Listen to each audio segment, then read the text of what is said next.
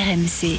Nous sommes de modestes provinciaux qui seraient très satisfaits d'être champions d'automne. C'est dur à dire peut-être pour ma famille, mais c'est peut-être le plus beau jour de ma vie. On s'est tapé dans la main en visio dans la nuit. After Lyon, Nicolas Jamin. Salut à toi, inconditionnel de Marco Grassi, Alain Caveglia. Bienvenue dans le podcast After Lyon avec nous cette semaine. Coach Courbis, salut coach. Salut les amis. Et notre correspondant à Lyon, Édouard G. Salut Édouard. Salut Nico, salut coach, bonjour à tous. Messieurs, question très simple cette semaine. L'OL, dernier de Ligue 1, peut-il s'en sortir ? Pourquoi John Textor ne mesure-t-il pas le danger qui guette ? On va en parler, on va en débattre ensemble bien sûr. Bienvenue dans le podcast After Lyon, c'est parti. D'abord quelques chiffres pour bien comprendre le pétrin dans lequel s'est mis l'OL. Le 18e et dernier de Ligue 1 a glané 3 points sur 27 possibles. Seule équipe à ne toujours pas avoir gagné un match. Voilà, 9 matchs sans victoire. Sans ouverture du score aussi. Sans ouverture du score. C'est une première à Lyon depuis 1966. 9 matchs consécutifs sans victoire. Roland était encore un jeune adolescent, je crois. 66 ? Tu avais 13 ans. Bah, oui. J'ai vérifié, tu avais 13 ans. Voilà. Je précise aussi que 14 des 17 équipes ayant eu ce nombre de points, à savoir 3 au quart du championnat, nous y sommes, ont été reléguées à l'issue de la saison, soit 83% d'entre elles. Voilà pour le décor, tableau inquiétant. Et pourtant, on a là un président, John Textor, qui estime que la menace d'une relégation n'est pas un sujet. Je sais que vous devez poser la question, mais pour moi c'est une question comique. Cette équipe ne risque pas la relégation. Les équipes qui descendent dans les autres championnats ne jouent pas comme nous avons joué ce soir. Il y a beaucoup trop de négativité autour du club. Voilà, John Textor, magnifiquement traduit par Jimmy Brown. John Textor qui, de manière incompréhensible, donc, coach et Édouard affiche sa sérénité. C'est une confiance de façade, Édouard, ou il croit vraiment en ce qu'il dit, le patron de l'Olympique Lyonnais ?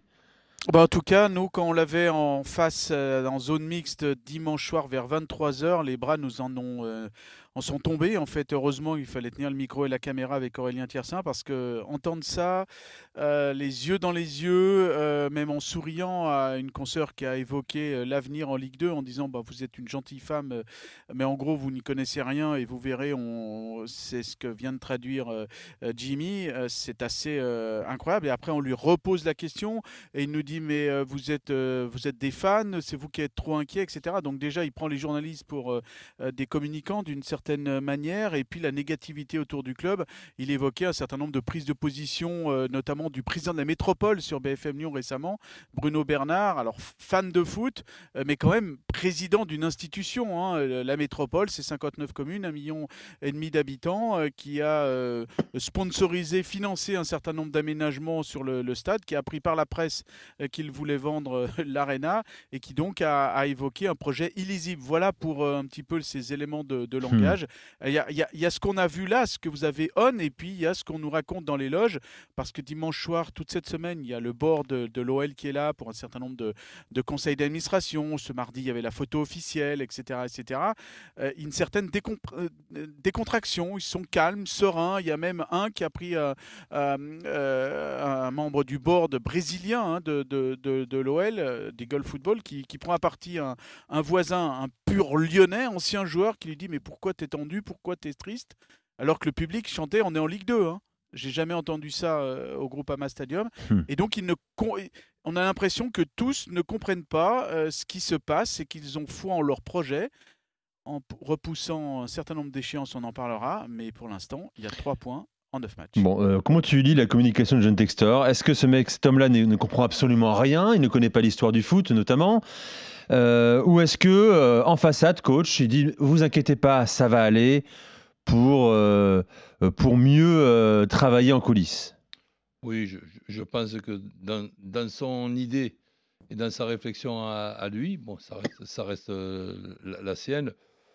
Bon, il veut faire celui qui n'est pas inquiet, alors qu'en vérité, il doit l'être. Ah oui. Mais si tu veux, je vois que ça d'ailleurs, il veut dédramatiser la situation.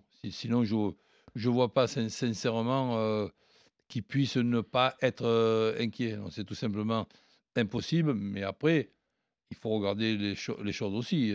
Tu as un effectif qui est quand même un effectif capable de pouvoir mettre en place des équipes et des compositions d'équipes et des organisations qui peuvent poser des problèmes aux adversaires. J'ai regardé le dernier match avec beaucoup d'attention et beaucoup de curiosité. La première mi-temps, avec certains choix bizarres, elle n'a rien à voir avec la deuxième mi-temps. La deuxième mi-temps, bon, même si ça n'a pas été souligné, là je suis peut-être un petit peu maniaque, Lyon gagne cette deuxième mi-temps 1-0 avec des regrets pour moi de ne pas avoir démarré dans cette formule-là.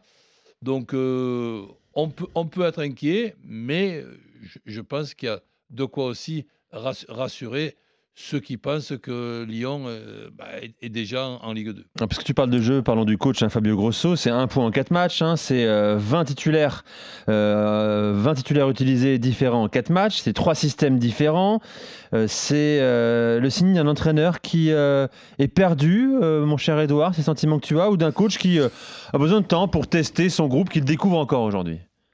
En fait, il met tellement une méthode en place, tellement rigoureuse en termes de présence à l'entraînement. Il faut être là très tôt. Les séances sont doublées, mais pas doublées en termes de contenu. C'est que chaque groupe, on ne fait pas forcément plus de travail, mais on fait, j'ai déjà dit ici, plus de chirurgie. C'est-à-dire qu'on va faire, on va diviser le groupe en deux. Donc ça prend bien évidemment plus de temps, mais ça agace un petit peu le monde. Comme après le match de dimanche, lundi, c'était prévu off. Et puis, finalement, c'était prévu. La journée, elle était transformé en journée de travail pour simplement faire une petite course de 15 minutes sur le terrain. Donc, ça agace un petit peu à ce niveau-là. Et de toute façon, c'est une nouvelle méthode qui a ce qu'elle a, mais pour l'instant, malheureusement, ça ne marche pas, ça ne gagne pas. Et pour avoir ça, il va falloir l'adhésion des joueurs. Oui. Et cette adhésion, pour l'instant, elle est limite. Parce attention, coach. Il y a une rigueur qui va jusqu'au bout. Par exemple, je te donne cet exemple, coach, de Nicolas Tagliafico. Il est argentin, champion du monde argentin. C'est un statut, ça ne fait pas tout. Mais il est en sélection dans la trêve internationale. Trêve internationale où les joueurs, sur les 15 jours, n'ont eu qu'un jour de repos. Un jour de repos sur les 15 jours, il faut travailler. Et donc, Nicolas Tagliafico ne fait pas partie de cela, parce qu'il est, l'un des rares internationaux qui n'est pas là. Il rentre le jeudi, il a le vendredi off, et il décide d'aller à Paris voir la demi-finale, l'Argentine face à Nouvelle-Zélande en rugby. Le coach l'apprend. Et finalement, il disparaît du groupe de 25. Il a manqué un entraînement. Non, c'est un jour off. Eh bien, alors. Ils lui ont donné un jour de repos et le coach a estimé à cause du voyage, jour de repos, il devait rester chez lui et pas aller faire un aller-retour à Paris. Cette rigueur, jusque dans cet extrême-là, même avec un joueur exemplaire comme Nicolas Tagliafico, c'est ça qui peut-être agacer. Coach, je pense aussi qu'il faut faire attention et pas tout mélanger. Qu'il y ait des obligations de discipline, qu'il y ait des obligations de sévérité, ok. Mais que les entraînements pour l'ambiance et l'atmosphère dans un vestiaire, ça ne doit pas non plus être une punition. Quand, par exemple, j'entends le programme qui a été fait pendant cette coupure internationale, je m'imaginais être ce que j'étais joueur, mais des exercices à n'en plus finir sans le ballon. Mais là, on veut en physique du fractionné. On veut en arriver où là ? Donc, ils veulent arriver à rattraper le travail qui n'a pas été fait cet été par Laurent Blanc et son staff, à savoir un groupe qui n'est pas prêt physiquement. Ils ne pourront pas se rattraper avec une quinzaine de jours ou 3 semaines. Et là, il ne faut pas non plus lui en vouloir. C'est un jeune entraîneur qui démarre et qui aura l'occasion de progresser lui aussi, comme ses joueurs, mais qu'il fasse attention à ne pas sanctionner une indiscipline d'un joueur qui est champion du monde et qui après avoir un petit peu soufflé pendant la trêve, est allé voir que c'est à 2 heures de TGV. C'est ça. Ouais. Et sans louper d'entraînement, rien du tout. Sincèrement, je pense que ça a dû déclencher des tu entre joueurs. Non, je pense que ça c'est pas un exemple. C'est là où il doit progresser. Voilà, c'est pas un exemple pour moi qu'il fallait faire des conneries. On en fait tous. Faut-il encore y réfléchir aux conneries qu'on peut faire. Et je pense qu'il est suffisamment intelligent pour te dire, tiens, Tagliafico, j'aurais pu aller lui mettre ou lui faire mettre une amende sur un plan financier vis-à-vis de ses coéquipiers. Mais si, par exemple, les écarts de tout mon effectif, c'était d'aller voir un jour de repos l'Argentine à 2 heures de train... Ouf, j'ai connu pire, tu vois, comme... Bon, attention surtout à ne pas perdre aussi les cadres du vestiaire. Je pense bien sûr à Corentin Tolisso et Alexandre Lacazette. Ce que tu nous envoies comme info, c'est qu'eux, en revanche, font en sorte, ces deux-là, que le groupe reste uni. Oui, Alexandre Lacazette a invité dans un restaurant du 7e arrondissement il y a 15 jours tous ses coéquipiers. Corentin Tolisso l'a fait chez lui. Voilà, on est loin du gang des Lyonnais, de ce qu'on a pu lire, entendre sur un certain nombre de choses. Il y a une forme d'unité là-dessus. Le seul souci, Nico, et coach, tu as connu ça malheureusement, c'est un vestiaire qui perd. Et donc, qui pour l'instant se renvoie peut-être un peu la balle sur un certain nombre de choses, mais il n'y a pas d'animosité. Il y a cette unité, cette volonté d'être ensemble, mais il manque, et c'est ce que me disent aussi certains, il manque cet électrochoc, parce qu'on le fait, quand je vous parlais de ces 15 jours avec un seul jour de repos, on est toujours au centre d'entraînement, on fait toujours la même chose. Il n'y a pas eu de stage de cohésion, par exemple. J'ai discuté récemment avec le nouveau manager Fabio Grosso. On mélange tout. Les programmes que tu nous donnes, ce sont des programmes de punition. Oui, exactement. Mais c'est pas ça qu'il faut pour les joueurs lyonnais. Il faut un programme de réconfort. Et de exactement. Plaisir au quotidien à l'entraînement aussi, quoi. Fabio Grosso est décrit comme un entraîneur qui coupe chaque séance régulièrement pour parler, refaire. Peut-être d'abord retrouver le plaisir, pourquoi pas. La question qui nous réunit cette semaine, Edouard et coach, c'est comment Lyon peut s'en sortir surtout. Textor l'a dit et répété, le salut passera par un ambitieux mercato d'hiver. C'est dans 11 matchs, hein, c'est quand même loin, mon cher Edouard. Il y a plein de questions qui se posent quand il dit ça. Déjà, est-ce que Lyon aura les moyens de le faire, ce mercato ? Alors, les moyens financiers, ça on ne sait pas, parce qu'il y a eu tellement de promesses de John Textor c'était difficile de savoir, parce que je vous parle d'un homme, et ça, ce sont les remontées de vestiaires recoupées, hein, qui, lors d'un match amical face à Molenbeek au mois de juillet, dit les yeux dans les yeux aux joueurs, je ne vendrai pas les jeunes talents du vestiaire. Une semaine plus tard, Castello-Luqueba s'en va. 3 semaines plus tard, Bradley Barcola s'en va. Comment voulez-vous que les cadres aient confiance dans ce que dit le président ? Le président dit on va recruter, c'est très bien au mois de janvier, mais c'est dans, tu l'as dit, 11 matchs, donc il faut quand même engranger un certain nombre de points. Et puis après, il y a deux lanternes rouges qui sont là. La DNCG, sauf erreur de ma part, n'a toujours pas levé l'interdiction du mois de juin. Il y aura, on le saura au mois de novembre. Et puis après, il y a quelque chose que beaucoup oublient, c'est la transaction concernant Ernest Nouama, qui vient de Nordjylland, qui est allé acheté par Molenbeek et prêté dans la foulée à Lyon, qui est sous le regard de la FIFA. Alors, ça pourrait, pourquoi pas, à terme, on peut imaginer une interdiction de recruter. Bien sûr, une sanction. Et donc, même si tu as des millions, bah, tu ne pourras pas les faire au mois de janvier. Et puis, dernière question, coach, Nico, au mois de janvier, qui voudrait, admettons que rien ne bouge, venir à Lyon, une équipe qui est dernière, pour sauver la... Alors, si Lyon est dernier à ce moment-là, effectivement. Oui, mais dans les places de dernier. Et on me dit, des joueurs de Botafogo viendront. Botafogo va sûrement être champion du Brésil et va, à partir du mois de janvier-février, faire la Copa Libertadores. Ah, donc tu me dis qu'il y a un contingent de Brésiliens de Botafogo qui risque de débarquer à Lyon cet hiver. Bah, c'est les rumeurs que l'on entend. Il y a mieux comme saison pour s'adapter. Venir en cours de saison au cœur de l'hiver lyonnais, c'est... Bon, bref. Et puis en plus, ce sont des joueurs qui seraient champions, parce que c'est le sens de l'histoire pour Botafogo actuellement, champion du Brésil, donc qualifié pour la Copa Libertadores dans l'hiver français. Entre la Copa Libertadores et venir à Lyon pour sauver un club, je suis joueur brésilien, coach, je reste au Brésil. Ça me fait rire parce que je m'imagine 4 ou 5 cousins de Neymar débarquer avec la doudoune et s'occuper de tous les endroits sympas de Lyon. Oh, comme tu vas, coach. Attends, ça y est, le Brésilien est fêtard, par définition. Tu écoutes trop Julien Cazard, toi. La fête, coach. Mais par contre, plaisanterie mise à part, je crois que le recrutement, déjà, il doit se faire avec une certaine tranquillité, une certaine vision de savoir les joueurs qu'on doit prendre, avec quel profil il va falloir les choisir. Ça, aujourd'hui, au club qui c'est qui a ce rôle-là ? Alors, il y a Mathieu Louis-Jean, John Textor, et peut-être en concertation avec Fabio Grosso pour cet hiver. Voilà, donc, c'est vrai que c'est pas amusant de venir à Lyon, qui est mal classé, qui sera certainement à la trêve dans les trois derniers.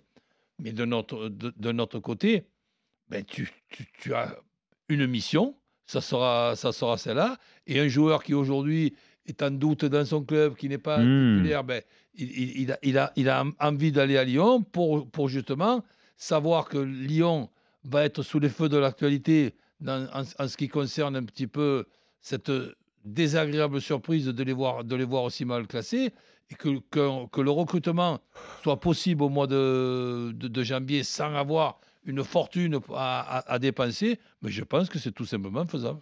Bon, le mercato pour l'instant est raté, on peut le dire les gars, de ces derniers mois, l'été dernier, l'hiver dernier, c'est le travail de Mathieu Louis-Jean aussi, il faut le préciser, Chaita Tsar n'existe pas. Nouama, c'est très décevant après une bonne première demi-heure. Si par exemple aujourd'hui, nous aussi, il faut quand même qu'on ait une certaine compréhension.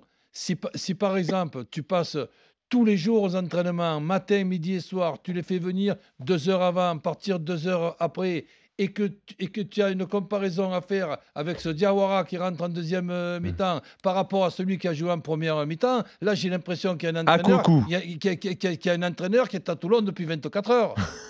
à Lyon, pardon. Qu'est-ce que tu penses, mon cher c'est marrant, c'est un beau lapsus. Hein. Je pense à Toulon, coach encore. Oui, je pense à Toulon. Il n'oubliera jamais Toulon. Non, parce qu'on s'est retrouvé dans des situations difficiles et chaque fois, on s'est sauvé. Qu'est-ce que tu penses de ce milieu de terrain lyonnais ? Parce que là, tous les messages qu'on lit, nous, quand on fait l'after le soir sur Twitter, ils sont terribles. On nous parle du pire milieu lyonnais depuis des décennies. Quoi, Kakeré et Diawara, c'est le pire Non, ce qu'on a vu notamment... contre Clermont, Akoku, notamment Édouard. Qu'est-ce que t'en penses, toi ? Paul, moi, j'en discutais avec certains, même en commentant avec Aurélien et Jean-Louis dimanche soir, Jean-Louis Tour et Aurélien Tiersin. Je dis, j'ai mal aux yeux, quoi. J'ai jamais vu un milieu aussi faible de l'OL qui entraîne par le bas Maxence Cacré, qui n'est pas forcément en plus au fait de sa forme, mais en deuxième mi-temps ça allait beaucoup mieux, et pour avoir discuté avec un Maxime Gonalon à la fin du match, il me dit mais c'était quoi ce milieu, quoi.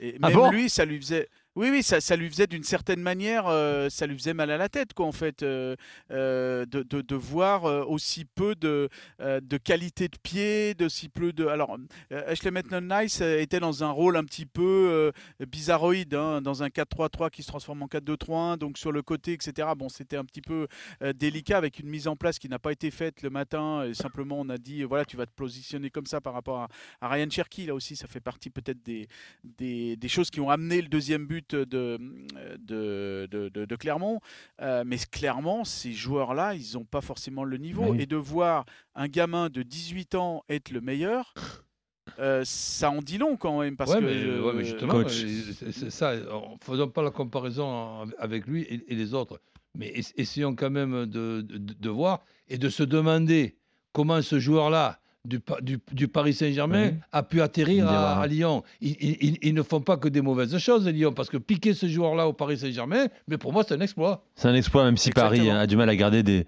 ses espoirs, qui ne trouvent pas tant de jeu au Paris Saint-Germain. Il y en a tellement que... En plus, il y en a beaucoup. C'est compliqué. Un exploit de la cellule recrutement de l'académie à ce moment-là, comme un Sahel Koumbedi ou d'autres, ou Clinton Mata, par exemple, même si lui, il n'est pas forcément jeune. Voilà, ça, c'est un petit peu les bonnes choses qui ont été faites par le Édouard, passé, sans toutes les datas. Vincent Posseux est désormais l'ex-directeur du football de l'Olympique Lyonnais masculin, il prend en charge la section féminine, c'est pas une éviction, rapidement. Non, c'est simplement un souhait plus ou moins de sa part de s'enlever de toute la pression qu'il avait, parce qu'il était il commandait tout le football de tout l'OL, masculin, féminin, il était vraiment dans le juridique, il choisissait rien du tout. Il y a eu on va pas rentrer là-dedans. On va pas refaire l'histoire, en tout cas, il n'avait pas ça. On va pas refaire l'histoire, mais en tout cas, lui, il a voulu aller avec Michel Kang, et donc finalement, il est dans ce poste-là qui va lui valoir de meilleurs jours. Il sera remplacé rapidement ou pas ? Normalement, c'est le sens de l'histoire. Cette semaine va être importante parce que justement, tout le board américain et étranger de l'OL est là avec une série de conseils d'administration, la possible enfin vente de l'OL féminin, etc., etc. Donc, il peut y avoir des annonces dans la semaine avec un nouveau directeur général. Et pourquoi pas enfin peut-être un directeur sportif parce que clairement, pour l'instant, John Textor, propriétaire et directeur sportif, a amené Jeffinho, Maitland-Niles, Akuoku, Jacob Ryan, Baldé, Morera. Baldé, voilà Morera. Donc, et puis Baldé, Kaleta-Tsar et Maitland-Niles, c'est quand même trois joueurs qui ont connu des descentes. Avec les deux, le Croate et l'Anglais avec Southampton, et puis Mama Baldé avec Dijon et Troyes. Et je peux vous dire que dans le vestiaire, on se dit, oui, ben voilà, comment voulez-vous qu'avec des joueurs qu'on recrute comme ça, on puisse jouer le haut du tableau. Je rappelle le calendrier qui peut faire frémir les supporters lyonnais qui nous écoutent. Le calendrier de l'OL à venir, déplacement au Vélodrome ce dimanche, réception de Metz, déplacement à Rennes, réception de Lille, déplacement à Bollard à Lens. Voilà pour les 5 prochains matchs de Lyon. On sera là, bien sûr, pour les débriefer. Avec Coach Courbis. Ouais, ben, donc, je te réponds. Si on regarde le dernier match de la façon suivante, enfin, c'est peut-être une façon à moi, avec le calendrier que tu nous as donné, le Lyon de la première mi-temps, il ne prend aucun point dans ce calendrier. Le Lyon de la deuxième mi-temps, sans parler de rappeler Tagliafico, hein, donc, là, ce moment-là, on verra. On verra, c'est là-dessus qu'on se quitte. L'espoir de Coach Courbis sur la fin de l'épisode du podcast After Lyon. Merci Édouard. Salut Nico, salut Coach. Et salut, merci Coach, rendez-vous la semaine prochaine pour débriefer bien sûr. Salut. Ce Marseille Olympique Lyonnais. Bonne semaine à tous. RMC After Lyon.